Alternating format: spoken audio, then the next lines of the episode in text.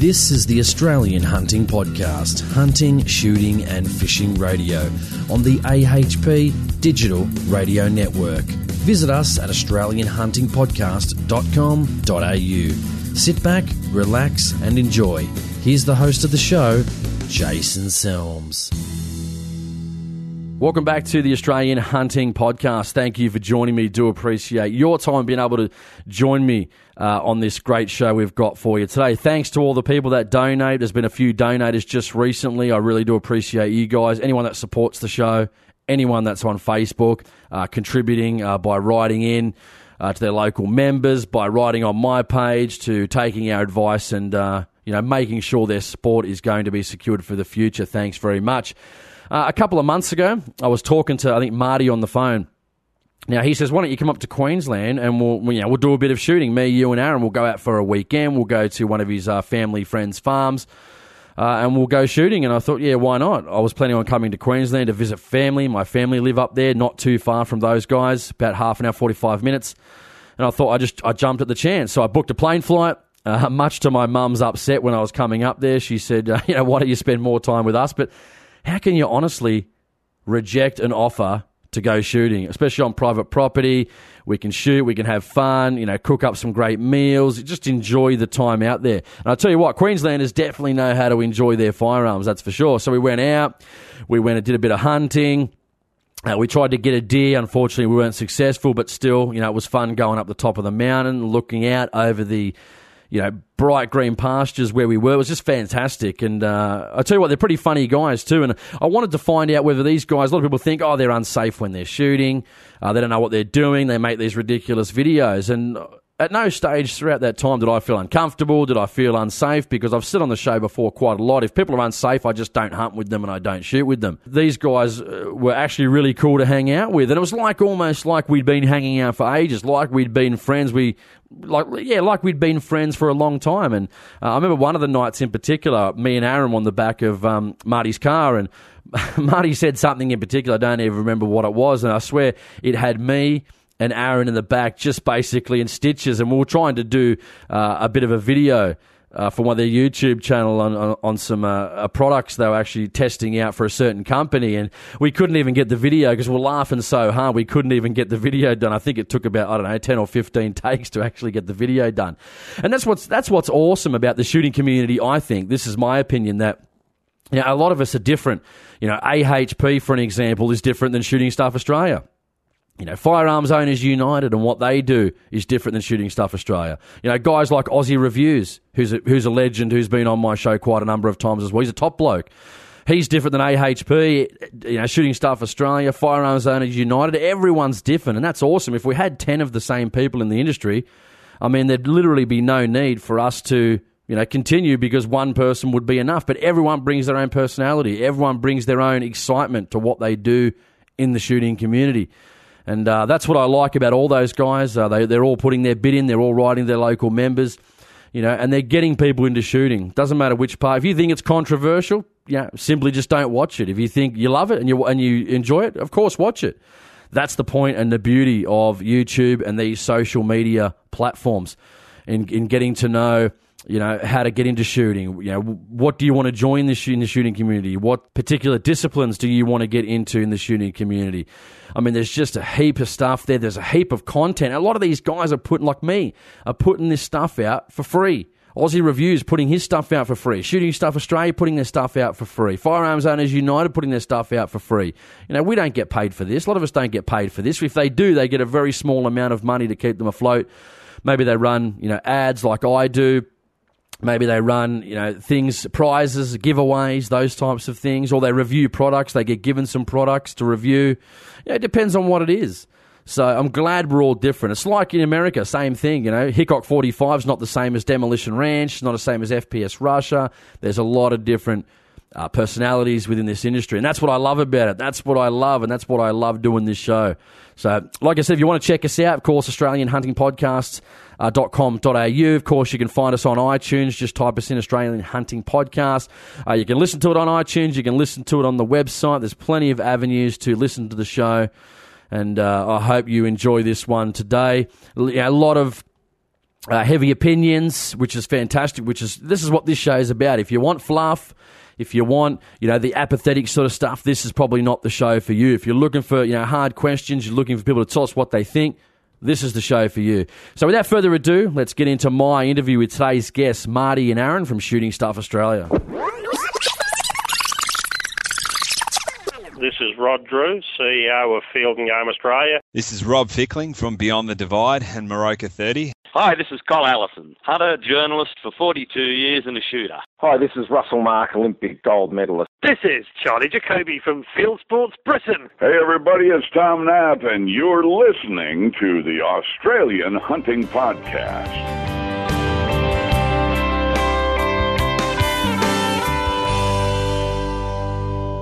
All right, welcome back to the Australian Hunting Podcast. Uh, we're up here right now in Queensland, and we're in uh, Aaron's gun cave. Unbelievable! I'm making a video as we speak at the moment of the uh, gun cave. Which actually, Aaron, we made it about what 20 minutes ago, didn't we? Yeah, when there was sunlight. Yeah, that's right. When there was sunlight, we've got the guys from Shooting Stuff Australia here, uh, Marty and Aaron. Welcome. Yeah, Jace. Thanks for having us on. Thanks for having us. No worries, mate. I guess you guys started a YouTube channel. We're going to go through all that because some interesting things happened on a, uh, that we spoke about on one of our last shows. Mate, tell us. I mean, you want to start at a YouTube channel. I guess one of you guys, whoever wants to start first. What was the reason that you wanted to uh, start a YouTube channel? I guess you know there's a lot of YouTube channels on hunting, you know, shooting activities. There's not a lot in Australia, so I guess there is a market for that. So I guess what made you want to start? Oh, yeah, Marty and me were. Uh, well, we just did this um, it's for fun, really, on our friend's farm, and we thought, why don't we film this? There wasn't much um, on YouTube in Australia with the, uh, apart from people just plinking at paper, and we, we were already blowing stuff up and shooting watermelons and fruit and veggies and having a blast like that. So I thought, let's film it and see how it goes, and it just took off from there. Yeah, we, we were getting a lot of fun out of it, and we thought, you know, it's, it's entertaining us, so it's you know it's bound to entertain others. So I thought it'd be you know good to film it and just share it with our mates and friends, and it's just sort of caught on from there. What do you just want to hope to achieve? I mean, there's a lot of you know guys overseas. What have we got? We've got um, FPS Russia. We've got Demolition Ranch. We've got all different ones. I mean, obviously we're limited a little bit to what we can and sort of can't do, aren't we? Really, a little bit in regards to the type of content we could put up, because I'm sure most of us would be a lot more, you know, I guess full on with our videos of enjoyment if we could go to a certain level. Obviously, you know, weapons licensing in the different states dictates what we sort of can and can't do on private property. So, what's the plan? Like, what? Tell us, I guess, for the people that are listening, tell them what sort of videos you do, review videos, and and and just interest in why you you know. Well, I mean, if you haven't seen them already, jump online um, onto YouTube and just put in uh, "Shooting Stuff Australia" as a search. You'll be able to see every video we've put up there. And I mean, we're not, we don't have a specific format. We, we like to review different firearms. Um, we've done a few pistols, a few rifles, few shotguns. Um, but we don't. They're sort of like a tongue-in-cheek review. Um, we don't take them too seriously. The only thing we take seriously on the show is safety. Um, it doesn't appear that way from the outside. Uh, we, we, look like a couple of larrikins, really, but um, it's just like a bit of fun. We try to promote firearms as this fun thing because the thing that's drilled into you from day one, obviously, is safety, which is fine. Um, but some people kind of make it boring and they make it unappealing to new shooters. And what we want to do is show, well, look, you can be safe and still have fun with firearms and have a laugh. And there's nothing wrong with any of the things we do. None of it's illegal. Um, we just wanted to show for people that you know sort of thought shooting might be interesting. They went down to their local double SAA and saw a heap of semi-retired blokes shooting their single shot 22s at 25 metres and thought, well, shit, this is boring. Um, so we sort of try to make shooting look fun and entertaining in the hope that you know we'll capture people um, you know that aren't into shooting already and just by making it look fun we're attracting those younger people into the sport as we know it, it's younger people that will grow the sport and hopefully become politically active for our for our gun rights as well Aaron, let's talk about first off. We're going to find out about you guys, so you can start first, Aaron. I guess how you how you got into shooting, um, what you enjoy shooting, what sort of you know, interests you in uh, in this firearms industry. I started off over in uh, New Zealand, came here about 20 odd years ago. And uh, yeah, we used to shoot the old semi autos, which um, some of you might remember. Just hunting with those. We had um, a friend's farm where we could do like a 2K lap around it every night and just walk around there with the 1022s and uh, a few centerfire um, uh, semi autos and just pop off whatever's um, moved basically. Because there's a big um, pine forest farm. They're farming pine, and so all the small, like the possums and all those sort of things, used to destroy the small saplings. So we used to go around and just shoot those continuously, and there was abundance of them, so it was a lot of fun. And uh, then came over here and took a break, set up my business um, in the building trade, and then uh, years ago I decided oh, let's get back into it. Yeah. How, how long and you been back into it now? How long you been back into? Uh, Uh, probably shooting? close, oh, close to five years now, and uh, Well, yeah, I tell you what, guys, from what in this uh, gun cave, he's amassed quite the uh, collection, hasn't he? Oh. Hasn't he, Marty? It's unbelievable, isn't it? Really? It'd, it'd give Shitbridge nightmares, that's for sure. oh yeah, yeah, yeah. When he sees your video, he's probably going to just collapse on the floor into into uh, convulsions. I know. We made a video a bit earlier uh, for YouTube, which I'm probably going to upload a bit later, but we're sitting in front of this uh, 300 rum, Remington Ultramag. Tell us about it, what you got on there. Tell us what you did to it. I know people can't see it, but uh, give them a bit of a, a rundown. Okay, it's um it's a Sendero uh, Remington, so it's all stainless steel barrel, uh, match barrel, fluted. I put a Vortex Vi- uh, your Vortex Viper, no, not Viper, a um a Razor on top, and that's a Generation One.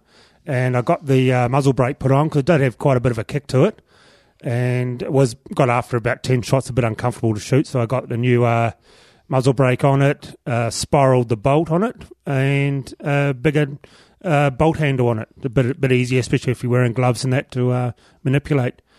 Uh, and apart from putting a bipod on, it's stock standard for now, but it is not going to end up like that. It's going to. How much is that scope, mate? That looks expensive. Um, off the shelf, uh, I think Vortex they go for around the three grand, two and a half to three grand. Oh, right. Um, I haven't tried. I heard the Diamondbacks, you one we were talking about before. The Yeah. hunting ones are actually a pretty good, uh, you know, standard. You know, because scopes aren't getting any cheaper, are they? I know a guy Mm. that buys a lot of money on his rifle, and you think you'd spend exactly the same on maybe a scope, similar, you know, half price, whatever it may be of the rifle. He buys like two hundred dollars scopes. Yeah, to, you know, to put on them, to put on them. And he goes, mate, I hit everything like a tack driver, he reckons, with reloaded rounds. And I said, eh, maybe it's true. Um, I guess it comes down to clarity, morning, afternoon, that nighttime period too. So, Yeah, what's how- next on the purchase, you reckon? Uh, it's going to be a full chassis put onto it to make it look uh, pure. On this one, yep. Yeah, like pure evil. Um, so yeah, that'll uh, come up good. After that, I'm probably going to splash out on a 4570. Um, uh, which cu- model, which model or make? Uh, probably or- the Marlin, um, the short barrel stainless one, the laminate, just like the Jurassic Park one they had. Yeah. I've always wanted that. I wish I'd got it a few years ago when it was only about twelve hundred bucks, but because, because they're coming out in the movie, it's jumped to about two thousand now. Yeah, because you had Uh, that little other one for people that obviously didn't see it. What's that little what stainless steel? The Rossi. That's the forty. Oh, the Rossi uh, 44 Magnum Rossi. That is Yep. such a great gun, especially uh, driving around the farm. It just chuck on the dashboard. It's ready to go whenever you see something. Yeah. It's a great little gun. And that's just a workhorse that just powers away. What about other than your collection? You obviously shoot pistols as well. What do you like in the pistol area of Um, shooting? I would like to get a bit better of the Desert Eagle. Um, I can hardly hit the side of a barn with it, but um, yeah, I've pistols. I've now I've got about nine pistols now. I've pretty much reached the limit, but never say never. uh, I am looking at a. Um, I would like a Coonan. A friend of mine's got a Coonan um, and three five seven, and they're beautiful guns. So I think I might save What up for one of calibers those. of the pistols do you have? Uh, tw- a couple of twenty twos, three nine mils, um, two forty four magnums, three five seven revolver. Uh, I think that's about it. 45. Oh yeah, the forty five. don't- forty Don't forget the 45. Yeah, the nineteen eleven. How could I forget it? That is my favourite. Classic Yeah. World War Two uh, forty five ACP. And would you say, other than the chassis, what any other firearms purchases coming up that you might be looking at? Um, I mean, except for the whole gun shop, like most of us do when we walk in. Yeah, I'm going to start collecting a few of the old World War Two guns. Like, um, I want one of everything, basically. So um, I do want um, an Enfield. I think I'm the only person, well, one of the only people I know that doesn't own an Enfield. So I'd like to get one of those. Um, yeah, and uh, yeah, just basically some older guns now. Yeah. All right, Marty, you're up, mate. Tell us about you, how you got into shooting, why you got into shooting, how you got mixed up with this guy over here, the whole, the whole, the whole kit and caboodle, mate. Well, um, I've, I've been shooting uh, since I was knee high to a grasshopper. Um, I can't even remember what age I was when I, I started shooting. Um, but I got my first air rifle given to me when I was 12, and it just sort of grew from there to a, a 22 and a little 410. Like we lived on a, um, an acreage lot growing up, um, so I had you know a couple of small guns there. Uh, then when I left high school, I joined the army. I was there for a bit and um, get to play with all the fun toys there. Um, and then yeah, I left the army. um, and sort of fell away from shooting for a little bit. Um, just seemed like too much of a hassle from you know going shooting like a lot of five five six and a lot of seven six two for free, and then having to pay for it. That that seemed like it sucks. So I let it go for a while, and then um, yeah, probably I don't know, maybe about six or seven years ago when I started getting a bit more money behind me, I, I jumped back into shooting. Um, when I lived up north, so it'd be longer than six years ago. So when I lived up north, I had a um, little 30-30 I used to take up um, and, and shoot pigs with. Um, so and, and, that, that just got me back into it. Those first few pig hunts I went on with a mate up there, up at Weipa, um, that really got me back into shooting again and hunting. And um, so I went out and uh, bought a 308, uh, bought a Remington 308, um, a 5R mil spec to get into a bit of long range shooting, and I wasn't really that happy with it. Do you, do you still own it now? No, no, I sold it off because a mate of mine had a Howa 1500 heavy barrel, and I was always hanging shit on him, him for having bought, you know, a Japanese made rifle, and I was always hanging crap on it. But it, the first time I shot it, it shot so much nicer than the Remington that I um, I went and sold the Remington that weekend and um, bought a bought a Howa instead, and I've been a Howa whore ever since. Um, I know you still get a lot of like people are sort of ragging me for shitting on Remington. Remington make excellent rifles. It was just that one that I had was just garbage, and I know other people with the exact same model rifle that's faultless. Um, so I mean, I, that's just you know, I just like Howa now. Um, they're basically a copy of the older model Sako. So all my bolt guns are Howas. Um, I got a two two three that I use as a bit of an all rounder. My three hundred eight heavy barrel, which I made the mistake of hunting with once turned into a truck axle after about 15 minutes of carrying it around, so I don't hunt with it anymore. Don't you, don't you hate heavy barrels? For, for hunting, I know a guy bought one. I think it was a 308. It was about four grand. It was second hand. I don't even know what it was. It was an old friend. Don't talk to him anymore went up the first mountain. He goes, "Oh, you are right. This is pretty heavy." And I said, "Yeah, mate. You should have you should have got a light barrel. If you're going to bust bunnies on the other, you know, on the other side of the mountain, great. Walking around, forget about it." Yeah, and, and that's why they that's where the term varmint rifle comes from is those heavy barrels are designed for sitting out in the open plains, like in the states, where you get things like prairie dogs and those sorts of things popping up and in high volume. So that's the heavy barrels there for you know to absorb more heat, so you can shoot more targets quickly. And shooting varmints is exactly what those varmint barrels were designed for. Yeah, they're, they're definitely not a carry around gun. Um, I mean, I, I, took it like as a novice with a bolt gun. I, I tried to take it hunting and. I mean, it'll hit whatever you're aiming at, but when you carried it around for an hour before you see your first thing. Your arms are like jelly by the time you pull it to your shoulder to shoot anything, and it was just yeah fairly impractical. Uh, so I learned that early on, uh, and then yeah I bought a thirty thirty and a forty four mag that I use for Western action, um, two forty four mag single actions. Um, I've got a 45 ACP like Aaron as well. Um, all my pistols are Rugers. I pretty much won't buy anything but Rugers in a pistol. So you're, you're basically a Ruger whore. Yeah, absolutely. I, I, love Ruger pistols. I don't own any Ruger rifles. Um, I wouldn't mind getting my hands on one of the new precision rifles, uh, maybe in 6.5 Creedmoor, but my next rifle, I would like something in a long action. I want to build a 270 as a dedicated deer rifle, which will basically just be another Howa. Um, and then the the other little cool rifle I've got at home is a is a family heirloom. It's a little um, 22 uh, it's made by Winchester. I think it's called a Winchester 1902, but it was made. It was manufactured in 1899. That's been in my family for a long time. So I have shot it once or twice just to see if it still works. Um, but yeah, it's a bit scary squeezing the trigger on it. You worry whether it's going to blow up or something because it's so old. But it's got a lot of chips and marks and things like that in it, and every one of those, you know, tells a story. And it's it's just a great rifle just to have in the collection. Mm, what? So what's um, calibers and you got? How many pistols you got? Uh, I've just got the three. I did have five. Um, I am not sure on the other states, but in Queensland you get four categories of pistols. Your, your category A, which is your air pistols and your black powder, and then your category B pistols, which is probably the most common one. Your category B pistols are your centerfire pistols up to 0.38 of an inch in caliber. So that encompasses your 9 mils, your 357, 357 SIG, 38 special, um, your more sort of common calibers used in, you know, IPSC shooting and that type of thing. Then you've got your category or class, not sorry, it's class, not category. Your class C pistols, and that's what all three of mine are. And those are what you call high cal pistols. So I've got the 145 ACP and a matching set of 44 Magnum.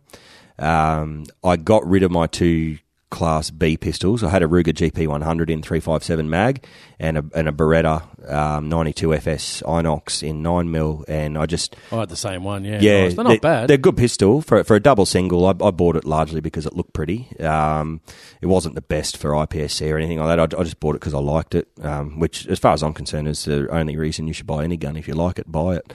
Um, but I sort of I got sick of the having to shoot all the different competitions. I, I really have a big issue with mandatory range attendances for Category H firearms. I, I think it's I think it's like bullshit, for lack of a better word. You should be able to shoot a pistol on private property, and you should be able to get a pistol for recreational use. It's really quite annoying um, that you've got to go to a range. So I've just got the one category of pistols now, so I've only got to do the the six shoots a year, and and then that's it. Yeah, speaking, I know, Aaron, because this is an interesting one. I did see a friend of mine bought a Desert Eagle as well, and this is actually quite funny. I agree with Marty. You should be able to buy what you want, whatever you enjoy. And I, I did friend rocks up with the uh, Desert Eagle for a bit of fun. You know, range officer there apparently knows better. You know, why have you got that? This is basically a wank, a bit of a piss take.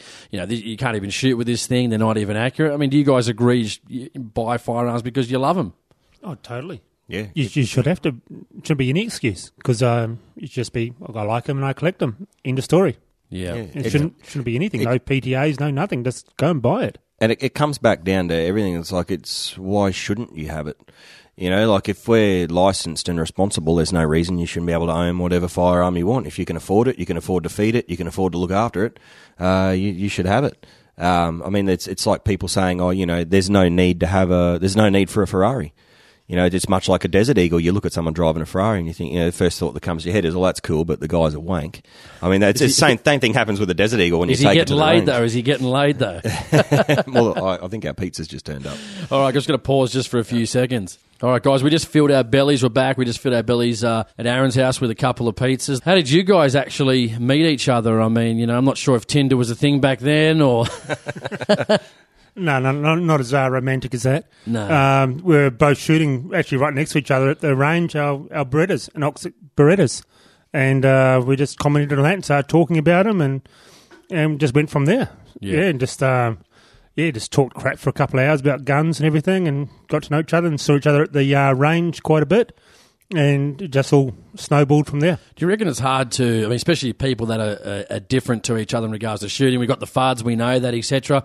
Do you reckon it's hard to meet people of similar, what would you say, I guess similar personalities in the shooting industry? You both, like, do you guys both agree with the same thing? We'll go into politics a bit later, so we don't want to get on that now, but do you think it's hard to find people that think like, you know, you guys or in regards to, you know, getting your rights back and, you know, when you meet people saying, oh, you know, you don't need these guns, and you know, oh, you know, someone's happy with their 22 and their little, you know, air pistol, and going, oh, you know, you shouldn't have that Desert Eagle, Aaron, etc. I mean, is it hard to meet people of like-minded, I guess, interest in firearms?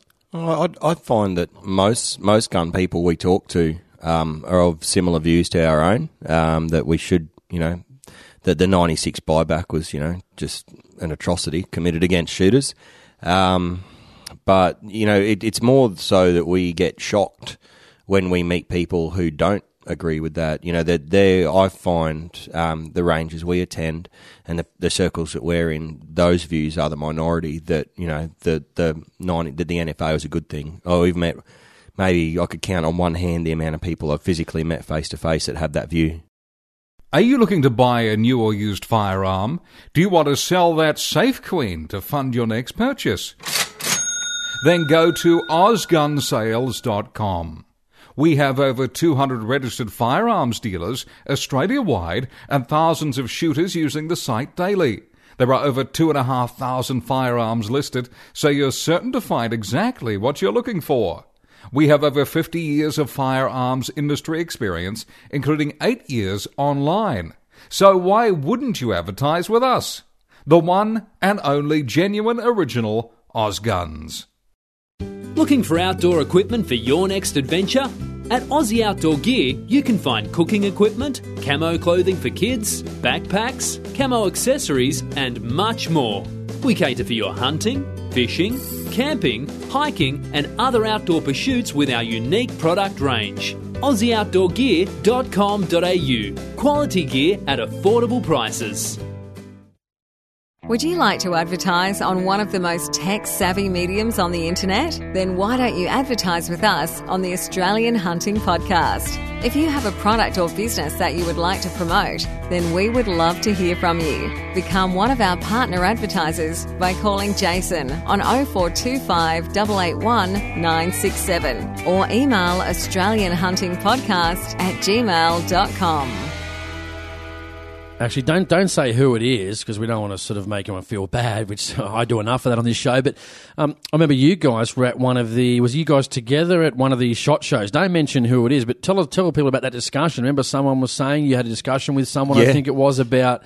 Um, certain firearms and a discussion. Let's go through that. That'd be a great story to start with. Who wants to go? Who wants to? oh, yeah, it was at the shot show in Brisbane, and uh, we talked to um, one of the head groups, um, uh, shooting fraternities, and uh, about uh, what are you doing to get our uh, semi-autos back and guns back. And the guy was, um, was well past retirement age. He should have basically been sitting at home knitting, and he was. Um, yeah, just said, no, you'll never get them back. We're not going to fight for them. There's no use of even trying to get them back. And it just snowballed from there, from basically a big match, then a screaming match. And then his um, mates stepped in and started having a go at us. And both Marty and me just piped up and said, no, that's not good enough. We're paying you money to fight for our guns, to get them back. Uh, they, they were taken from us um, with no real uh, viable reason, just taken because John Howard doesn't like guns.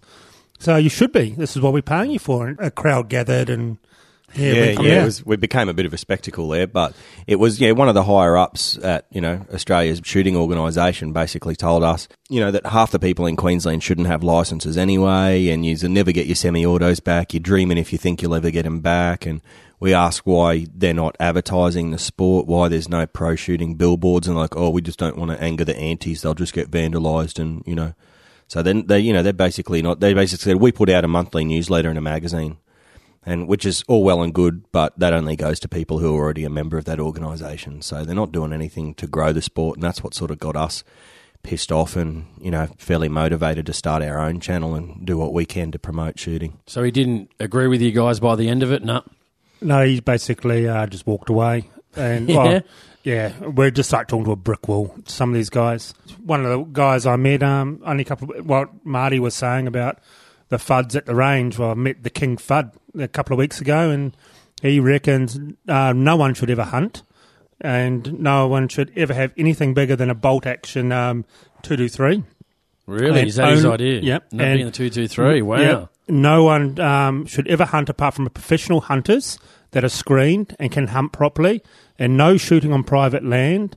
Um, you should only be allowed to shoot at a um, range, and so nothing bigger than a 2 to 3 at a range, and target competitions only. Must compete in competitions, um, and same with pistols. And um, I said to him, I said, well, maybe you should go um, join the Greens because you sound like them. And he goes, nah, fuck that. Greens want to take my 22 pistol off me. And that just, that he was the King Fud. So I actually, I, I'm not one to be, hold my tongue, but I actually had to walk away because he's about a 90 year old man. I think he would have just dropped dead what I had to, what I wanted to say to him. But uh, I just could not believe it. And Are you finding this is uh, common amongst you know like these people from the range, or is it just in general? Or is, I mean, because we, expect this sort of stuff from antis, don't we? It's hard Oh, enough combating them. I, I find it more prevalent among um, some of the older, more experienced shooters. Um, you know, it's all well and good for them because they had their semi. And a lot of these guys that go, "Oh no, you don't need anything more than a bolt action or whatever." uh, I, I guarantee you, ninety percent of those blokes had an SKS that they took pig hunting, or they had a you know a Mini fourteen, or they had some some form of semi-auto back in the day. I'll guarantee it. They've had their fun with them. They're in their twilight now, and they don't care if they get them back. Um, and unfortunately, it's those types of guys that end up running a lot of our sporting shooters organisations. Um, and they just don't have that drive and determination to get those semi-automatic firearms back. And um, it's it's just it's quite sickening, really. And I think a lot of those big organisations need some young blood in there um, that will stand up, use the money they've got in their coffers to advertise for for shooters, um, and you know maybe even get some sort of um, class action going for shooters to see whether the 96 firearms ban was even constitutional to start with. Uh, I don't know if I'm not an expert on the law, um, but I mean, surely they could pay someone to look into that You know, things like that, just get the ball rolling, put pressure on them like the NRA does in the States. I mean, I've heard, um, you know, the interview you did with Geoff Jones where he said pound for pound, the SSAA is more effective at lobbying for shooters' rights than the NRA. Like, I nearly fell out of my chair with laughter then. I didn't know whether to die of shock or laugh. Um, that coming from the SSAA is just a joke. Like, every restriction we've seen um, in the last 20 years, the has done nothing to prevent it. Like, I mean, in 2002, when we had the additional restrictions brought in on high caliber firearms and um, like high caliber handgun magazines and caliber restrictions on handguns, um, you know, there was nothing done to, to stop that from happening. They basically just informed their members that that's what was happening and away we went. And I'm I'm interested to see what's going to come out in the new NFA, whether they're um, going to really try to push to ban lever action firearms, and if so, what the SSAA will do about that. Whether they're going to just go, okay, we'll inform our members, or whether they'll stand up and go, you know, you know what. We've got so many hundred thousand members. We've got millions of dollars in the bank. We're going to fight you on it. Um, so you know, I can pretty much tell you what, what, their response will be right now, and it won't be the it won't be the latter. It'll be the former.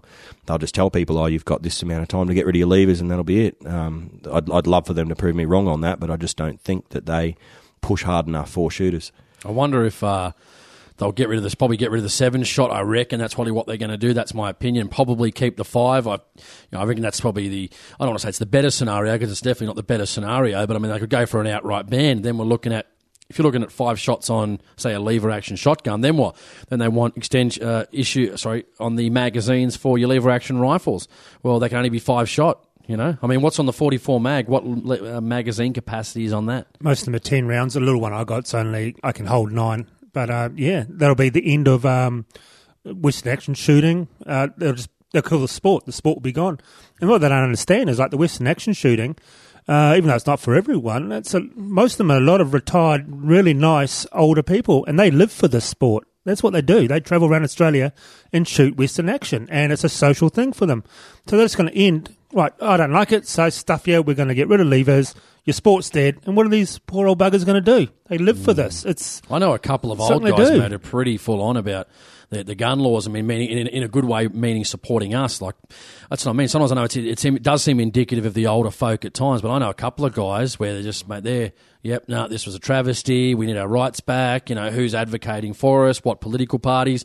What we need to do as well. I mean, you know, and these ports, some of these older guys that love their you know at Western action shooting, the ones that probably are pro more firearms laws, not realizing they're just going to do themselves out of their sport. I mean, they, they don't realize it. Hmm.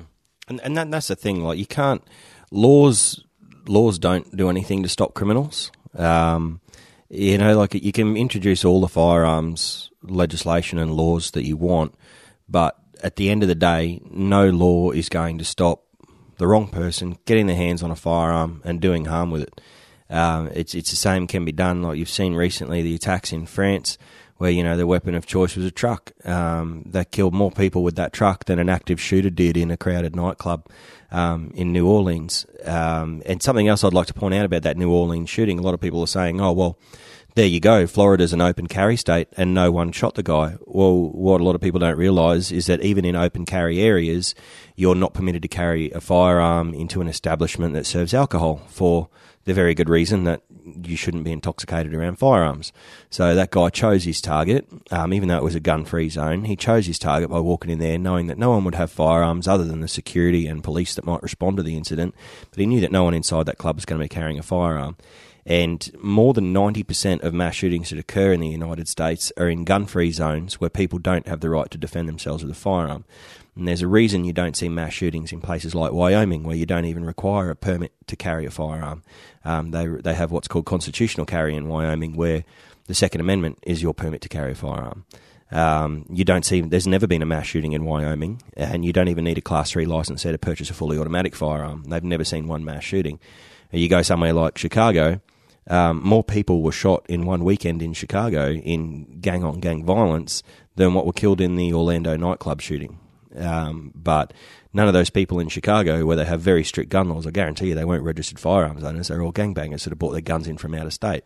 So they twist those facts and say, you know, what about America? Well, you've only got to look at the statistics, and it's the places with the highest rates of gun crime also happen to be the places with the highest rates of gun control.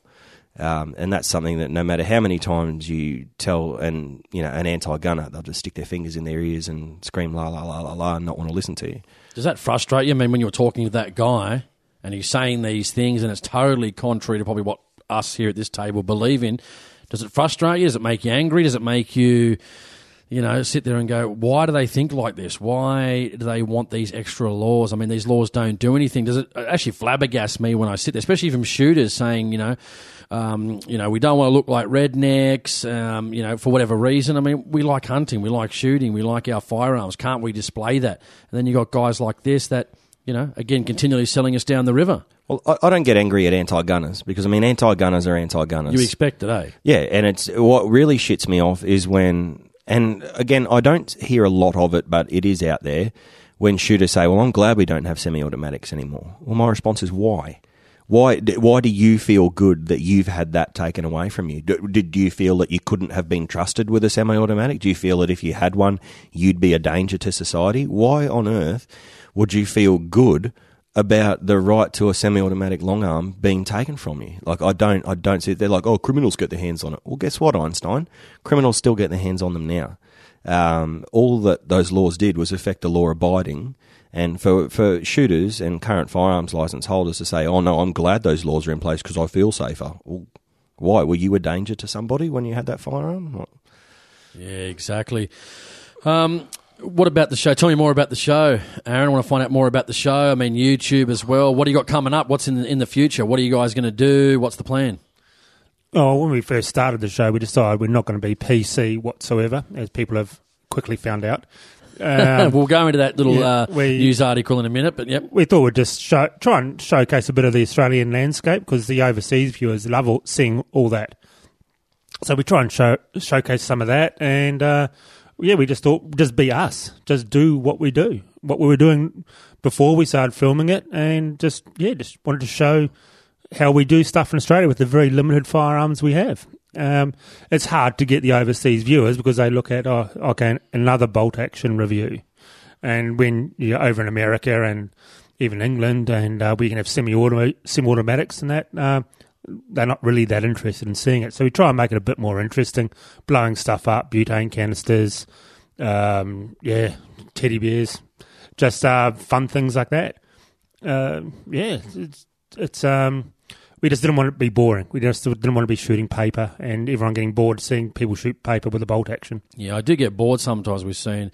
I don't mind review videos and that, but they've got to be, you know, in- interesting. You know, showing someone shooting them, showcasing what they can do because I find that's interesting. You know, shooting different things. I mean, there's plenty of you know, uh, people on YouTube from across the country, not just this country, I guess, but America, uh, England, you know, uh, even New Zealand, you know, doing types of things with firearms, showing how they work, showing, you know, them shooting things. What are the, what are the, uh, things that happen when someone shoots like a watermelon. What happens when someone shoots, you know, a big metal lock with a certain color? But Does it make a difference? Because you know, you see all the movies, they little handgun, pop, pop, pop on a lock, lock just falls off. Like yep. it's all just not real. It's not. It's not realistic. But uh, I know you guys interesting. You made uh, several videos. Now, who got the call? Who got the call from, or an email from this? Uh, was it Paul Farrell from the Guardian? I'm not sure if he lives up here where he's from, but uh, he took offence to some videos that you made. Who wants to take the story? That, that was me. Yeah. Um, he, he he called me on my mobile and left a message. Oh no, sorry, he sent me an email with his mobile, and I, I called him back.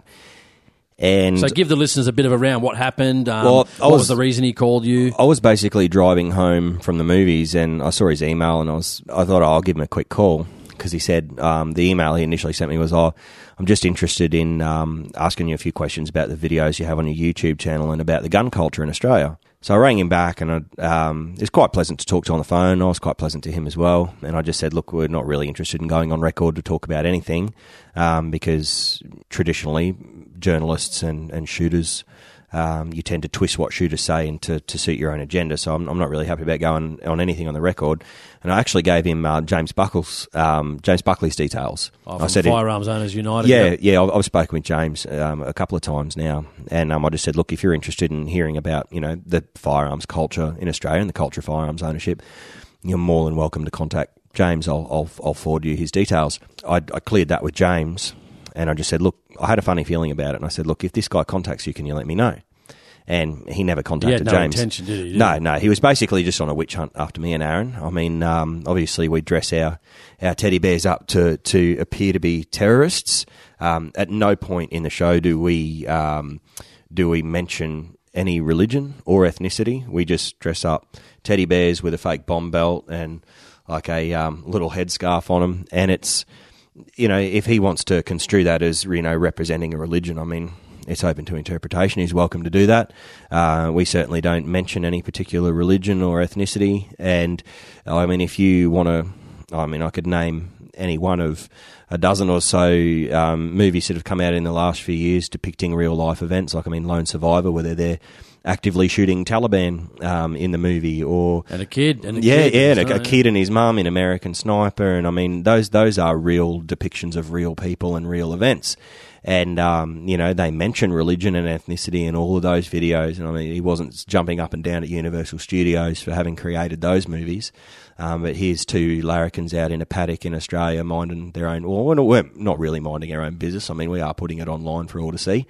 Um, but you know, where you know he decides to come after us, um, which is you know I find quite laughable. We're not inciting violence against anybody. Um, firearm owners, by their very nature, are peaceful people because the moment you you know commit a violent crime, there goes your gun license, sunshine. So. Um, you know, we're not a threat to anybody. We've certainly never incited violence against anybody. He, he then went on to, you know, talk about oh, you know, well, David Shoebridge is offended by this, and I'm just like, well, I don't give a shit what David Shoebridge is offended by. I mean, he's offended exactly. by everything. Um, I don't particularly care what he's offended by. I'm offended by a lot of his party's policies. I think they're crap.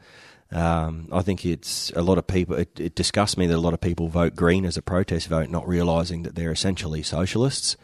Um, they're very anti-freedom, and this is what a lot of people don't realise about the Greens is they're actually a very pro-gun party um, because they don't want you to have guns, but how are they going to get them from you? They're going to send around the police, and when you refuse to the surrender them to the police, what are the police going to do? They're going to get their guns and force you to surrender your guns. So, by the Greens saying they're against the private ownership of firearms, they're actually very pro-gun. Um, they're just pro-gun in the hands of the police and in the military, uh, and not in the hands of private citizens. Yeah, and then what happened from there? Pretty much you got another email, didn't you, saying basically they'd contacted uh, Double SAA to find out, I guess, if you guys were members. Tell us about that one. Yeah, well, I mean, I think the first article, when you follow the comments on it, um, were basically all in support of us. There was very few people, um, you know, coming out against us. The the bulk of people were very supportive of us and basically telling them to piss off and leave us alone. Essentially, um, Aaron and I just had a big laugh about the whole thing, to be honest. But then he then he started contacting people that have sort of supported the show. Um, Extravision, who supply us with the Vortex optics that we use on the show, um, which again we don't get paid for. Um, you know, we sling their products because they lend us things. We wouldn't be able to show you. Um, you know, a thousand dollar scope because we're not going to go out and buy that to do a twenty minute video on. Um, they lend it to us so that we can showcase it to you. Um, so they, you know, they lend us gear. So he went after them, you know, trying to bas- basically muddy the waters and say, you know, what these guys are doing are wrong and blah blah blah. Um, he did that with um, uh, with Pro Tactical and Queensland Gun Exchange as well. Um, he had a crack with Oakhurst Gunworks. Um, he, he basically rang everyone trying to sort of muddy our name, basically, um, and was told in you know no uncertain terms by the bulk of them just to, to piss off. Um, so, and then when he hit a brick wall going down that path, he then went to the double um, and tried to get us ejected from double as well. Like he sort of took it personally. I think a lot of the comments, because people were fairly attacking him on social media, uh, he sort of took it personally and thought he'd come back for another dig. And um, again, again, got nowhere. There's there's been no police investigation into us because there's simply nothing to investigate.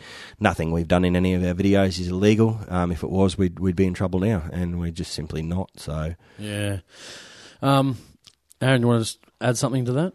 Yeah, we also got another um, email from a uh, and talked to another reporter from another paper, and they basically told us that Shoebridge is running around with um, a file on us and trying to dish out all this crap to all the reporters to try and yeah, go go after us. So that's another reason why I think this Paul Farrell got upset because he was the first person, and he's very green. So you can just read by his blogs, and he must have just been heartbroken that David Shoebridge was going behind his back and contacting all these other um, all these other reporters, like uh, running around Sydney saying, "Here, here, here's a file, here's emails, here's pictures of them, what they're doing, their videos," and he probably just thought he had he was it. He was in with the with David Shoebridge and yeah, then Chuba just stuck him in the back and went around to everyone else. Uh, that's why I think that's what I reckon. He went and did um, the personal attacks on our, our membership and everything. Yeah, it's interesting because you think when this came out, I mean, why he would try and attack your double SAA membership. What was disappointing, and as we spoke about this on the last show, I think it was our straight shooting show, probably a few shows ago when we actually spoke about this, that the, the response from the double SAA was, you know, say far from the language we would have desired uh, in backing up shooters. Now, I know it might, not be for everyone. So, you know, people may be interested in it. People love it, like anything like this show. Some people love it. Some hate it. Some think there's, there's something wrong with me. For whatever reason, some people will love it, some people will hate it. But then the language again for the double SAA, and apparently I've heard um, that you know someone was offended by my comments uh, in regards to my commentary, in regards to the uh, the double SAA language not being strong enough. Um, you know, I'm not sure what people are upset about, considering they should be backing up shooters.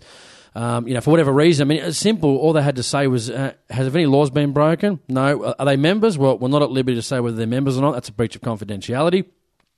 Second to that, listen, well, they've broken any laws. Well, we don't know. Well, as I said, out of the double SAA jurisdiction, are they doing it on double SAA range? No, we're not interested.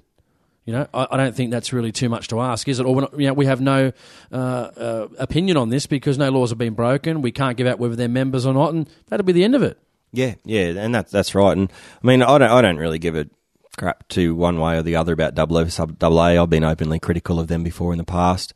Um, I think it is shit that they don't stick up for shooters. I mean, me and Aaron don't need anyone to stick up for us. Where um, if we, you know, we're happy to stir up the controversy. We're we're happy to deal with the um, results of it. I mean, we don't need anyone in our corner backing us, but a lot of people have, and um, you yourself included. And it, it's great that people have come out in support of us. Um, but I mean, we knew what we were doing when we when we got started with it. We knew we'd upset the Greens. Um, we knew we'd upset quite a few lefties, and like to be honest, they can get as upset as they want. Doesn't faze us one way or the other. Mm, but when, when, did it become a problem to have, you know, fun with firearms? And again, this is not. I mean, I know sometimes people got strong opinions about double SAA. I'm not bashing them at all. I'm just saying the language needs to be a lot better. You know, it needs to be a lot better in the way they, you know, portray shooters in the media. All I read when I was reading that was, you know, basically sorry, sorry, sorry, sorry, sorry, and sorry, sorry, sorry, sorry, sorry. Instead of saying to this guy, no, listen, we don't know anything about it not really our concern unless the law's been broken or it's happened on double S double A range. Uh, we can't really give a comment on that. I mean, is it really? It's not really that hard, is no, it? certainly not too hard to ask for. Someone is, is, offended with me because of my comments to say that because of my commentary saying, you know, oh, you know, it's just a bit too much, and you know, what do they want me to do? I mean, their language. This is what I see a lot of over the last say six to twelve months, and this started probably in December, maybe of last year. I think one of episode one hundred four uh, I said things about a political party about their performance on a radio show. All of a sudden, it's Jason Selms' fault. Not, well, this person gave a bad interview and didn't do a great job in representing shooters it's my fault. Uh, this happened with a, again, don't want to give him any publicity because just don't want to.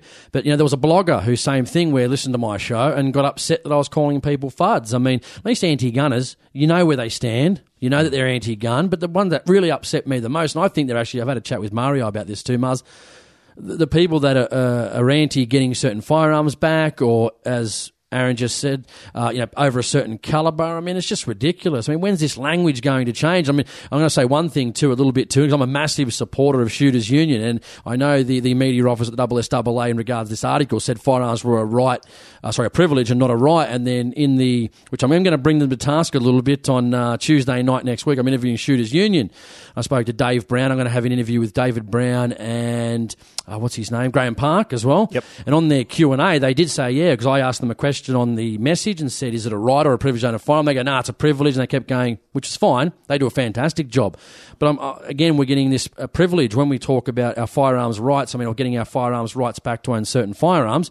We don't sit there and say, "Oh, how are we going to get back our gun privileges?" Do we? No, we don't that, talk about that. I mean, exactly right. I'm going to go with them and have a chat with them, have a steak with them, and we're going to go over this sort of stuff in the show. But again, when are we going to change our language? This is what is sinking shooters. Yeah, yeah, precisely. You uh, know, people don't want to.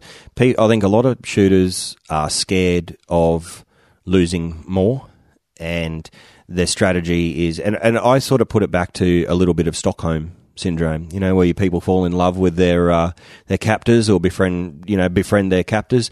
I think that a lot of shooters in Australia essentially have Stockholm syndrome with the government. They're you know they're not outraged that this injustice has been done to them, and they're appeasing the people that are oppressing them.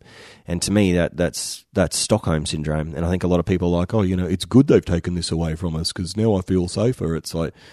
No, you just you're just not angry anymore. Um, you know, I see pictures. Like I was only a kid when um, Port Arthur happened, and I know Port Arthur was the basis for the for the the um, the ban. Um, but I know that that ban the, it was it was ready to go well before Port Arthur. They were just looking, you know, for something like Port Arthur to happen. And whether you want to put on your tin hat or not, there's a there's a lot of people that um, want to call. There's a lot of questions left unanswered about Port Arthur. You know, there was no coronial inquiry. There was no questions got asked about it. There was no trial. Um, you know, to me, if I, I want to know how someone with an IQ, like someone with a mental age of a ten year old, um, developed those shooting skills. Um, you know, there's a lot of questions there that could be answered by a simple coronial inquiry, and they could shut up all the conspiracy theorists by just having a coronial inquiry into it. Um, but you know, there's all these unanswered questions, and people just don't want to go near it. They don't want to bring it up. Um, no one wants to touch it with a ten foot pole, basically. Yeah, I was going to say, uh, let's talk about quickly just about political parties. You don't have to say yes or no.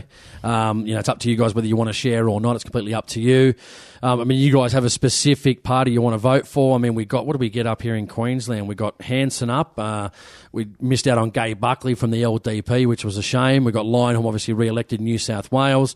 Um, we've got four One Nation, one Leyonhjelm, which is, you know, a lot of people say One Nation's pro gun. I agree, but we haven't really heard anything from them in regards to, you know, great you know, a, a firearm stance at all, really, since, you know, Hanson paraded around in 1996.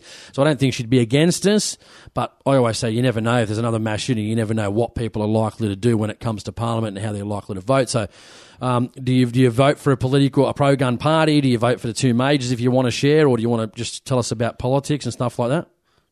I only vote for uh, pro gun people. So um, I did read uh, Pauline Hanson's uh, firearms uh, policy, and it's basically leave us alone.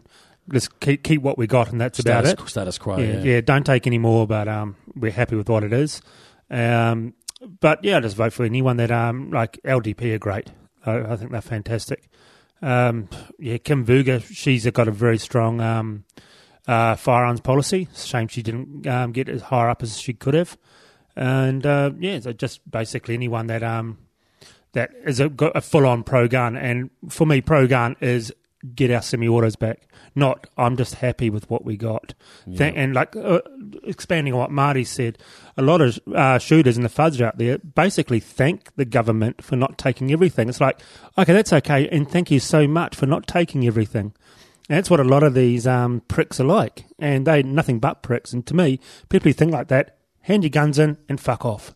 You don't deserve to have a gun license. If you don't stand up for every discipline and everyone, you, you're nothing. You're absolutely nothing. You shouldn't have to, and that's the way I feel.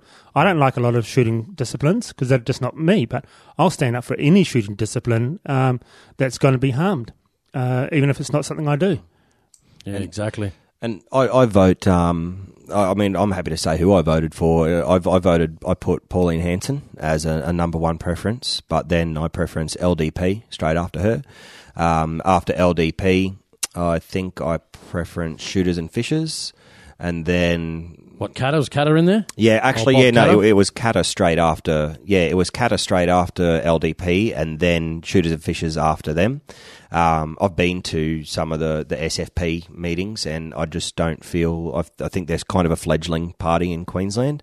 They've got a lot of good members in Queensland. I think the New South Wales guys, the two Roberts, I think they're shocking and need to go. But in Queensland, they've got a good crew. They just. Um, they just they don't have a lot of strong policy set. They don't have a clear direction yet. I think they're a, a fledgling party, and I, I think that in a few years, with a bit of development, I think they can become a very strong political presence in Queensland. um, if, they, if they keep going down the path they're going. But I, I couldn't bring myself to put them at the top. Um, I, I agree with virtually 100% of what Pauline Hanson says with all of her policies. I think she's fantastic. Um, same with Katter, he's brilliant. And LDP, if, if you're a shooter, um, I really think LDP is the party to vote for. Um, unfortunately, in the state election in Queensland, I don't believe they're registered for the state here. They might be under Outdoor Recreation Party. Um, I think at the next one, from what I'm hearing, they're going to be definitely the Queensland election. If they weren't last time, I can't be 100% sure about that.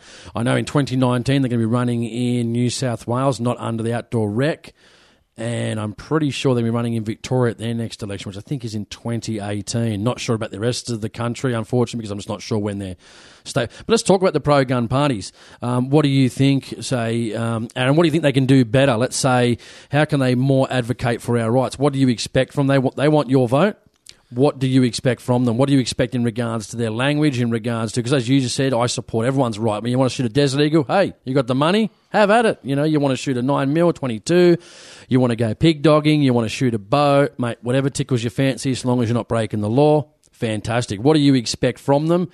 And like, what do you think they're doing better, and what can they? What do you think they're doing great, and what can they do better? Well, I just reckon they need to be a bit more vocal on it, not just sort of uh, a, a, passing comment, which a lot of them do do, because uh, basically the gun laws here are rigged for votes. It's easy to take something away from people and say, hey, look what I've done. I took this away. These are off the streets now. So basically, I think parties need to be more vocal about it, um, standing up and saying, no, we, we will attempt to get our guns back that were stolen from us in 96. We'll um, see what we can do about that. We'll start looking into it and we'll um, advocate uh, for a, a vote or something along those lines to get them back. Not just okay, let's just be thankful for what we got, um, and nothing else can go. Sort of um, attitude, and that's um, so. As long as they are a bit more uh, vocal on it and, and put their foot down and don't beat around the bush. Yeah, I'm, I'm very much of the opinion that talk is cheap. Uh, politicians can say whatever they want. I would like to see more aggressive language from our shooting political parties, our pro shooting political parties. I would like to s- see them stop appeasing and apologising to anti gunners, and I would like them to take you know every opportunity they get in the media to promote firearms that they do so. I mean, we've all heard the Robert Brown Andrew Bolt interview, and uh, oh, sorry, was, was Borsak, Borsak yeah, sorry, Borsak, and and Borsak, I'll give credit where credit's due. Borsak has had some good interviews in the past, but he's also had some shockers, and it's those shockers that you know that the media remember and they'll use it against us. I mean, what's to say, like that interview he had with Bolt where he said, oh, you know, no one should have a semi auto, blah, blah, blah. It, that, those were the words that came out of his mouth. I'm not making that up. You can look up the interview and see, hear it for yourself. Um, that interview, say 15 years down the track, um, we've become, you know, a political powerhouse and we're basically on the cusp of getting our semi autos back and what's, you know, the media, the left wing media is going to find that interview with Robert Borsak and the one with Robert Brown, where he basically lost his spine in front of John Howard on, on TV. They're going to find those two interviews. They're going to put them in the public and say, look, here's two experts. Here's two guys. Here's, here's two pro gun guys saying that no, we shouldn't have semi autos. And they're going to use that against us. Um, and, you know, that's, that's what really pisses me off. I think talk is cheap. Talk is one thing you can do, but I want to see the actions backing that up. And I want to see these guys that get up in front of a crowd of shooters and say, yeah, we're doing this, we're doing this, we're going to get your rights back. And then when they get in front of someone like John Howard or, you know, Andrew Bolt, their spine just falls out of their ass and they just start blubbering and apologising and appeasing. And it's sickening to watch. Yeah, it's interesting because I also know things definitely are hard, you know, in regards to getting our rights back. I don't think many people would say it's going to happen overnight. It sucks the way it is. People often say things to me. They go, "Oh, you want concealed carry? Oh, you want semi-autos? It's not, you know, it's not going to happen right now, and, and you're not going to get it overnight." I think everyone, you know, accepts that it's going to be a hard slog. I think everyone knows that, right? But people say, and you say talk is cheap, but I mean, I think it's.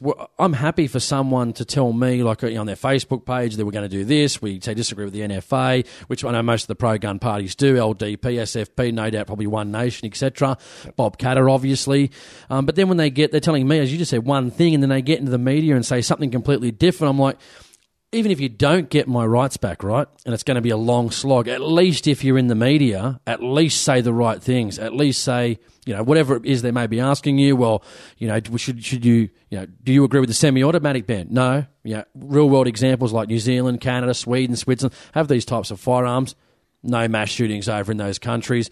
I know Aaron's from New Zealand, and what the firearms all yeah, are over in New Zealand.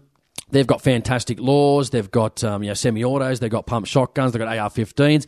No mass shooting since 1997. I mean, Aaron, you, you know, how was it when you before you, you know, left? You know, I mean, the laws are fantastic now. I know they're trying to clamp down just a little bit on their firearms, which hopefully it doesn't, you know, doesn't go anywhere. Well, I think they've actually tried to clamp down twice before, and so you know, people pushing for the Australian gun laws, and they just laughed straight out of Parliament, gone not to do it. That's my understanding. But uh, when I was over there, the government actually promoted hunting um, as a tourism. Actually, actually promoted it. It was TV ads all around the world. Come to New Zealand, bring your guns, and hunt. We got that opportunity here. We got fantastic hunting in this country.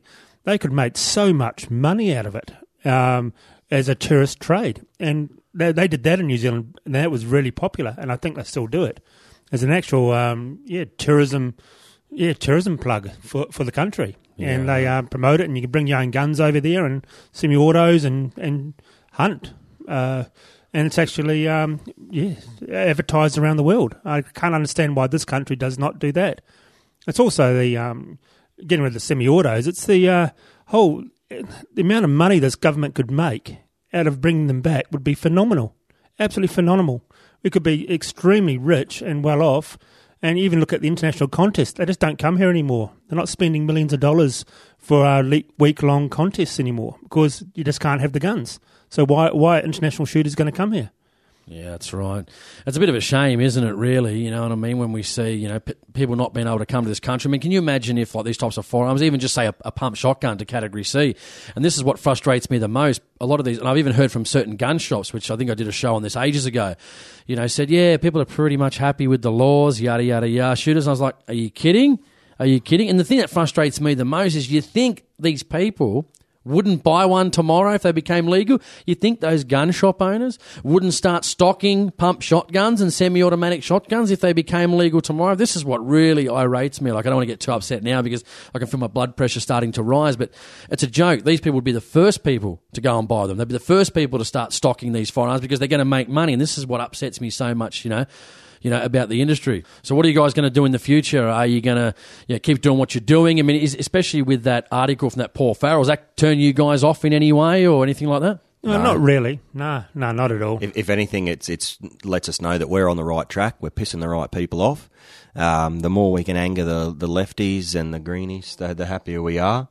Um, yeah, we, we think that um, you know there should be more shooting channels in Australia. I'd, I'd love there for you know there's there's really just, just us and, and Aussie and, and I'd love for there to be you know 10, 15 shooting channels in Aussie, all with their own format, all doing their own thing and getting shooting out into the public eye. Yeah, I'm I'm just sick of people saying you've got to be quiet and not no, don't showcase this. Like when we did the Adler races, a bit of fun, harmless fun, or everything legal, and the amount and death threats we got, and amount of crap we got from people, uh, messages saying, "Oh, you're going to get our guns banned. You're the, you're you're going to be you're the problem." It's like, no, you come out of the shadows. You shouldn't have to hide. You should be proud of your sport. Enjoy what you do and, and showcase it. Uh, there's nothing to be ashamed of, and this is half these fuds are like. Like they're ashamed of shooting, and should just all be kept nice and quiet and sit in the background so no one can see. But nah, stuff that. We've got to be out there in your face, showing what we can do. Mm. So as you know, I'm up here for the weekend. We're going to do a bit of shooting. What's the plan? What are you going to do? What, well, what are we going to do? Actually, uh, what's the plan? Well, you can come out tomorrow to um, a family property of mine um, out in the hills in the Sunshine Coast hinterland. It's uh, prolific with red deer out there. Uh, it's not the rut or anything at the moment, but I understand you've got a bit of a deer curse. Yeah, I've got a. What do they call it? Actually, uh, what do they call it? You might know that the deer tapu. A hoodoo. No, a, hoodoo. a tapu. Yeah, a hoodoo. tapu. They call oh, it deer yeah. hoodoo, deer curse. But my mate goes to me, he goes, "You got a tapu?" And I said, "What the?" What the hell's a tapu? Because his missus is from New, from New Zealand, but she lives here. And he goes, oh, it's like the curse, you know what I mean? So, I think I've got a deer tup, major deer tapu, mate, like four, four years. And then Michael, who um, moderates on my Facebook page, you might see Michael H occasionally, Yep. who does a lot of my articles, does a fantastic job and on on uh, Facebook there. Second second hunt, two deer. You know, unbelievable. About 80 kilos worth of meat you, on two. You wouldn't believe it. And I'm like, I felt so happy for him. I'm like, you bastard. You know, why, why you? But mate, good on him. You know, it's not, you know, I'm glad we just got something and we're able to go through the, you know, skinning, gutting process um, and enjoy it, you know. So what else we got planned? What are we going to do? Well, I'll, I'll I'm going to go on record now and tell you I'll, I'll guarantee you'll be going home after killing a deer uh, tomorrow or the next day. Um, I'm lending you the Lucky Hour. Um, it's just a 223. Um, for all of you visitors listening out of state going, you can't deer with a 223. Well, in Queensland, the best state in Australia, uh, you can. Uh, it's all about shot placement. So um, I'm going to lend you the Lucky Hour. It's what I killed my first deer with. Um, Have you shot him before with a 223? Absolutely, that's all I hunt deer with at the moment. I do want to build a 270 so I can go for those body shots because at the moment I'm limited to neck and head shots. I find that one. So when you've shot him, never a problem? Never a problem. Every deer I've shot with a 223 has either um, been killed instantly um, in the case of a headshot, but they get knocked unconscious. This is the thing. This is where I like to place my shots is in the neck because everything vital is in the neck. And if you're using the right projectiles, I like to load a 55 grain Hornady um, AMAX, uh, the ballistic tip. It gives very, very rapid expansion. And if you place that shot in the neck, um, I've severed spinal columns, which gives an instant kill. That's actually probably one of the best ways to do it because the force of the round it actually knocks the animal unconscious, even though its heart's still beating. It's completely unconscious. I've done this once or twice, and then been able to bleed the animal out using its own heartbeat. Could just open up the artery with my knife. Um, the animal's unconscious the whole time. It doesn't twitch. It doesn't doesn't react in any way, so it's not feeling any pain. Um, and then the heart actually pumps the blood out for you, and it's a really good way to, to bleed your animals. Interesting story. There was a, a guy I went hunting with years ago. First time I went hunting with him. Uh, we were at um, uh, there was a state forest hunt actually. I'm pretty sure it was. It might have been private property. Can't remember. Anyway, so we're hunting goats. I had my two two three in for repair. Uh, I was just knowing what. I was getting some uh, work done to it, getting a muzzle brake, a few other things because I'd cut it down, making it like a good varmint rifle. So I only had a shotgun. He's got a 204. I think it was 39 grain VMAX or Blitzkings, whatever they. are. I'm not sure which specific brand it was. Anyway, Big Billy comes up. Uh, we came over the hill in the car. We literally got out the car. They ran up and over the hill, and I thought, oh no, they're gone for sure. And I'm thinking mate, there were some pretty big goats there, like good, almost the size of deer, like especially a, a good medium sized deer. And I'm thinking, 204, you know, is that? And he goes, no, no, it's fine. They drop on the spot. I'm thinking, eh, this might be a little bit inhumane. I don't know. Uh, got up there, big Billy, mate, right in the neck, flop, bang. Couldn't believe it. Could not believe it. What do you? What would you say to people? Because I know this is a very interesting topic about calibers, especially saying you know you, you might shoot them with a two two three. Oh, that's ridiculous. That's inhumane. You should be doing it with a two seventy. Blah blah. What, what's your thoughts well, on that? Two seventy and ADA recommend you know two seventy as a minimum caliber. And if you're going to a uh, there's a there's a good guy out at Kilcoy that does deer hunts on his property. He sells them. They're not cheap, but they're very good. He guarantees you a trophy. Um, he won't let you hunt there with anything smaller than a 270 because they're um, affiliated with the ADA. Um, but in Queensland, there's no minimum caliber restriction, and the onus is put back onto the shooter to correct the select caliber for the job if you are confident in your ability, there's no reason you can't hunt deer with a 223 as long as you can place that shot where it's going to provide a humane kill. So if you're using a projectile that expands rapidly and you place that shot um, in either the neck or the head, there's no real issue with it. It will do the job and it will do the job efficiently. Um, I wouldn't take that 223 and try to hit a deer through the lung or in the chest um, because I I think it would run away wounded and die in pain elsewhere. If I was going to do one of those body shots, I'd, I'd use a minimum of a 30-30. Yeah, it's interesting. Yeah, different, always some different caliber debates. I know a guy who uh, only shoots two, four, three, everything rabbits right up to big deer, and he says he's never had a problem. Doesn't feel like it's inadequate. I think he shoots some maybe eighty, maybe even ninety grains out of them. I'm not sure exactly in two, four, three because I'm not familiar. But um, all right, let's have a, we're gonna have a bit of fun now. All right, this is just purely just a joke. No, no one should take this a little bit too serious. All right, let's say this is a scenario situation, right? Zombies have come, right? Just think about it. Zombies have come. You've we only got think the, about it. you've only got we the dream about it. you've only got the choice between, say, a rimfire twenty-two, right, a pump shotgun, right? Say like a two two three semi-auto in AR fifteen example, or whatever specific color you know, configuration you want, or say you know a forty five ACP pistol. Or just your traditional bolt action in what caliber? I mean, if the shit hit the fan, yes, it's only a joke. We're just having a bit of jokey. What would you choose? What would you only one choice of a particular firearm? I'd go my 300 RUM only because I don't like walking. What would you just sit on the roof sort of thing? Yeah, or- and just pop and just pop um, things off.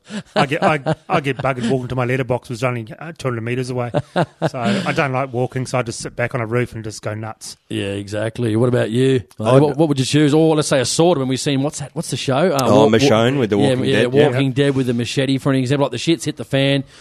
What would you do? What would you? What would your choice be? My my weapon of choice, um, I'd probably, if it's coming from my own arsenal, I'd probably take my my 44 caliber, uh, my 44 Magnum um, Marlin, 1894, and um, 44. I've got so much 44 ammunition at my house because I shoot Western action with it. I've got four or five thousand rounds of 44 Magnum ready to go at any one point. It's not that heavy to carry around. Um, that'd probably be my go-to.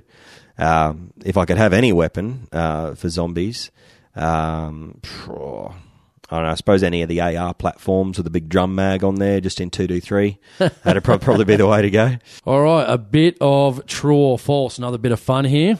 Okay, Beretta. You know Beretta, the company. Yep. Yep. True or false? Founded in 1546. True or false? Who wants to go first? False. False. All right. Let's yeah, go. I'll, I'll go with false on that as well. Damn, you both got me. Founded Beretta, the company was founded in 1526. So you guys are one to one. All right, let's go to the next question. The Barrett firearm, the M82. All right. Yep. True or false? All right, here we go. You're both one and one neck to neck. Does it come true? True or false? Okay, is it uh, the firearm, the M82, comes in 50 BMG Yep. and 416? True or false? Correct. That's correct. That'd be a 416 Barrett though. Yeah, that's right. Four sixteen Barrett. All right, you guys are two and two. This is getting way too easy. On to the next one. Remington, Remington Arms, was the developer or initiator of the inertia-driven shotgun. True or false? Inertia-driven shotguns. Remington was the manufacturer and basically who developed inertia-driven shotguns. Is that true or is that false? I'm going to go with false because I'm pretty sure that was um, his Lord and Savior John Moses Browning that did that. Okay, so you're going with false. I'm going to go with false. I'll go with false as well because I'm Damn sure Damn it! Browning. You guys are just kicking ass on these questions, man. It's three to three. You are both just kicking butt. All right, let's go. Let's see if I can stump you with an actual hard question now. Seven mil 08. Win, uh, sorry, uh, Winchester developed the seven mil 08 cartridge. True or false? I'm going to go false. I'm pretty sure it's Remington. Right, really, Marty. Seven mil 08 Winchester developed by Winchester. Doesn't, True or false? that doesn't sound right. I think it's a Remington cartridge as well. All right, Seven bing mil bing. 08. You're both four and four, neck and neck. Correct answer. All right, guys, this is an interesting one. You guys, I know, like your uh, semi-autos. Aaron's been around in New Zealand. Going to try and stump you on this one. You should know it's pretty easy. Probably made it too easy. Okay, the AR in 15 stands for American Rifle. True or false? False. It stands for Armalite rifle. Yeah, I'm going to go 100% with Aaron on that one. Damn, I'm making this too easy. All right, we've got to go to sudden death. Just next question. All right, guys, this one is not really a true or false because you guys are just doing way too, way too good in this. If you can tell me the AR-10, right? Whoever, whoever wants to answer this question first, just say your name first. First one to say it can answer the question. Okay, the AR-10 comes in which two calibers? Marty. Go. AR-10 comes chambered in 7.62 by 51 NATO and 308 Winchester. Damn, you- would you have thought the same yeah, thing? I would agree All right, 100%. Only because I talked to a guy the other day who was in America and he went over there and built an AR-10 and it only cost him, here's a here's a answer for you, how much you think, question, how much do you think an AR-10 cost this guy to build in America? I'd probably say depend. I mean, I know the good ones like DPMS or um, what's the what's the good one? Uh, not DPMS. Uh, they got Panther arms, but the good one. Oh, what are they called again? There's two particular brands. Yeah, one of them was PRS, Primary Weapon Systems. They make good ones for about two and a half grand, three grand. So I'd probably say depends if he makes it personally. I mean, I I wouldn't say more than that. Most likely. I mean, I don't think so. If you can buy a top of the range off the shelf, am I totally wrong? Or? Oh, no, he built out of parts that you could buy off the shelf for $700. Unbelievable. Yeah, 308. All right, last question. I guess the first one to five. So Marty's on four, Aaron is on three. Okay, so this is not multiple choice because that was too easy for you guys. So uh, say your name first if you want to answer the question, but wait until the I finish uh, saying the question. The Remington 870 shotgun was developed in 1952, 1951, or 1953. Here we go. The Remington 870, 1951, 1952, or 1953. I'm going to go uh, 51. Okay. And Marty, what's your answer? I'll go with 53. I'm Oh, really, no. really not sure. Aaron's pinned it at 1951, four all. It is one of my favourite guns of all time. I know the Remington 870. Just reading here was in service from 1951 until present. Comes in 12 gauge, 16, 20, 28, and 410, and can have four plus one in the tube and seven plus one in the round with an external tube mag extension. Great firearm, no doubt. Having fun over there in New Zealand with those Remington 870s. All right, guys, here's a good one for you. Another, another very popular. I've got the shotguns here. I don't know why, but let's see how you go. One of the very, very popular shotguns, the Browning Auto 5, also known as the Browning A5. Designed in 1900, 1901, or 1898. Marty. That was uh, 1898. Oh, no, he's got it. He's got it. That's exactly what I was going to say because I didn't know that. I could The draw Brown- you. I could draw you a detailed schematic of one. The Browning Auto A5, definitely another shotgun developed by John Browning, weight of 4.1 kilograms. Surprisingly, only came in 12, 16, and 20 gauge. Obviously, a semi automatic shotgun. Uh, in use uh, across the world still now. I've seen a couple of farmers down on the duck still shooting the Browning A5. Great gun, great technology. Even still used today in the Benelli shotgun, because I'm pretty sure um, Browning that bought Benelli or Belly bought Browning. One of, Benelli bought Benelli bought Browning. It's one or the other, but they uh, uh, inertia-driven shotgun technology developed by John Browning. So great firearms. All right, guys, to finish off again. So what have we got after the thing? We're going to shoot some deer. What else are we going to do? By Oh, the way, Marty won that competition, I think, five to four. So nice work, guys. Not bit of fun there. really. Some people said, you know, we get a bit too serious on the show, so we thought we'd just have a little bit of a trivia, a little bit of a laugh, add a bit of enjoyment into the show. So what are we going to do? We're going to shoot some stuff. We're going to film some video. You guys going to film some videos or vice versa? Yeah, we, we're going to try and film a review for Aaron's Remington 700 Sendero out there. Um, got some nice long range shooting we can do out there. It's nice open country out there. You should Um, be able to get up to roughly a kilometre. Roughly a kilometre.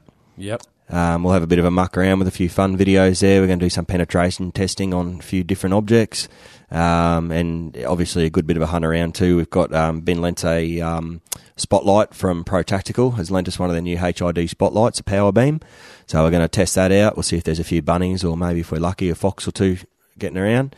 I know there's a pack of feral dogs up there that's been uh, giving the local farmers up there grief. So we'll see if we can um, lure one of them in as well. Would be nice. We've, Yep. al- we've also got close to 40 butane canisters coming up with us. Yep, So yep. there'll be um, a few fireballs happening. Yep. Uh, and the teddy bear may, may um, make a bit of a uh, Yeah. show. The old uh, Osama bin Bear, or whatever you want to call him these days. I don't know what the uh, terminology There, there, there may be a Talabear. Um, right. There may be a Talabear or two getting around in the hills up there. You never know. Yeah, exactly. So, what do you want to do with the show coming up for the future? What's your plans? What do you guys want to keep doing? What you're doing? Just get more videos out. What's the plan? Yeah, we, we'd like to make a few. We're trying to sort of separate the show into two different types of videos. One being firearm reviews in our own sort of format. We don't want to copy anyone else's format. Um, so we sort of take a bit of a light-hearted approach to the review. We go over the firearms functionality, its cost, and how it works, and then we sort of have a bit of a muck around with it um, and, and a bit of fun with it. And the other type of video we like to produce are just our fun videos, where um, you may have seen we tested the, the bulletproofness of a refrigerator. Um, I've got an old washing machine we're going to test that with, and maybe a few other white goods if we can find them around. What do you do when you shoot? Have you got to take the white goods with you when you finish? Yeah, yeah, we um we got to clean up our mess. and we got, we've got a massive pile of fire extinguishers out out the side of the studio that you saw today. Yeah, I did see that. You should see out the next to the, uh, the the gun room, the gun cave. He's got about I don't know how many you got out there. Oh, there'll be a couple of hundred fire extinguishers um, Yeah. sitting out there, all um, yeah, all shot. So we're going to hopefully get to recycle them and, and pay for some of the ammo. Yeah, exactly. Sounds like a lot of fun. Well, hopefully we have a good time over the next couple of days. Thanks for you know taking me out and showing me. Well, I guess you know, over the next few days, showing me what you're going to show me and having a bit of fun and just enjoying firearms, enjoying firearms ownership.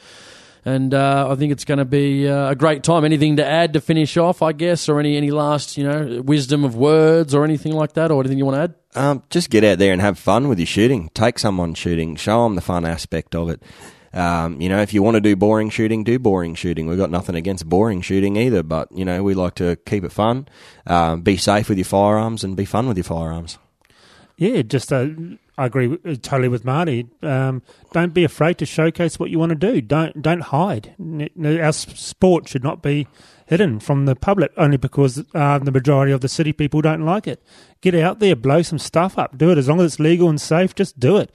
Don't listen to the fuds saying that you can't do this. You shouldn't do that. You're going to get our guns taken off you. No, it's not going to happen because of you having some fun on a farm. The politicians have all this lined up for years. They know exactly what they're going to go under, uh, go go for, because they want the votes. Uh, so yeah, get out there and enjoy it. Fantastic. Uh, Aaron and Marty join me here on the Australian Hunting Podcast for another episode. Guys, thanks for your time. Uh, appreciate it. No worries. Thanks for having us on. Thank you. Thank you. You've been listening to an episode of the Australian Hunting Podcast. I hope you enjoyed it. See you next time.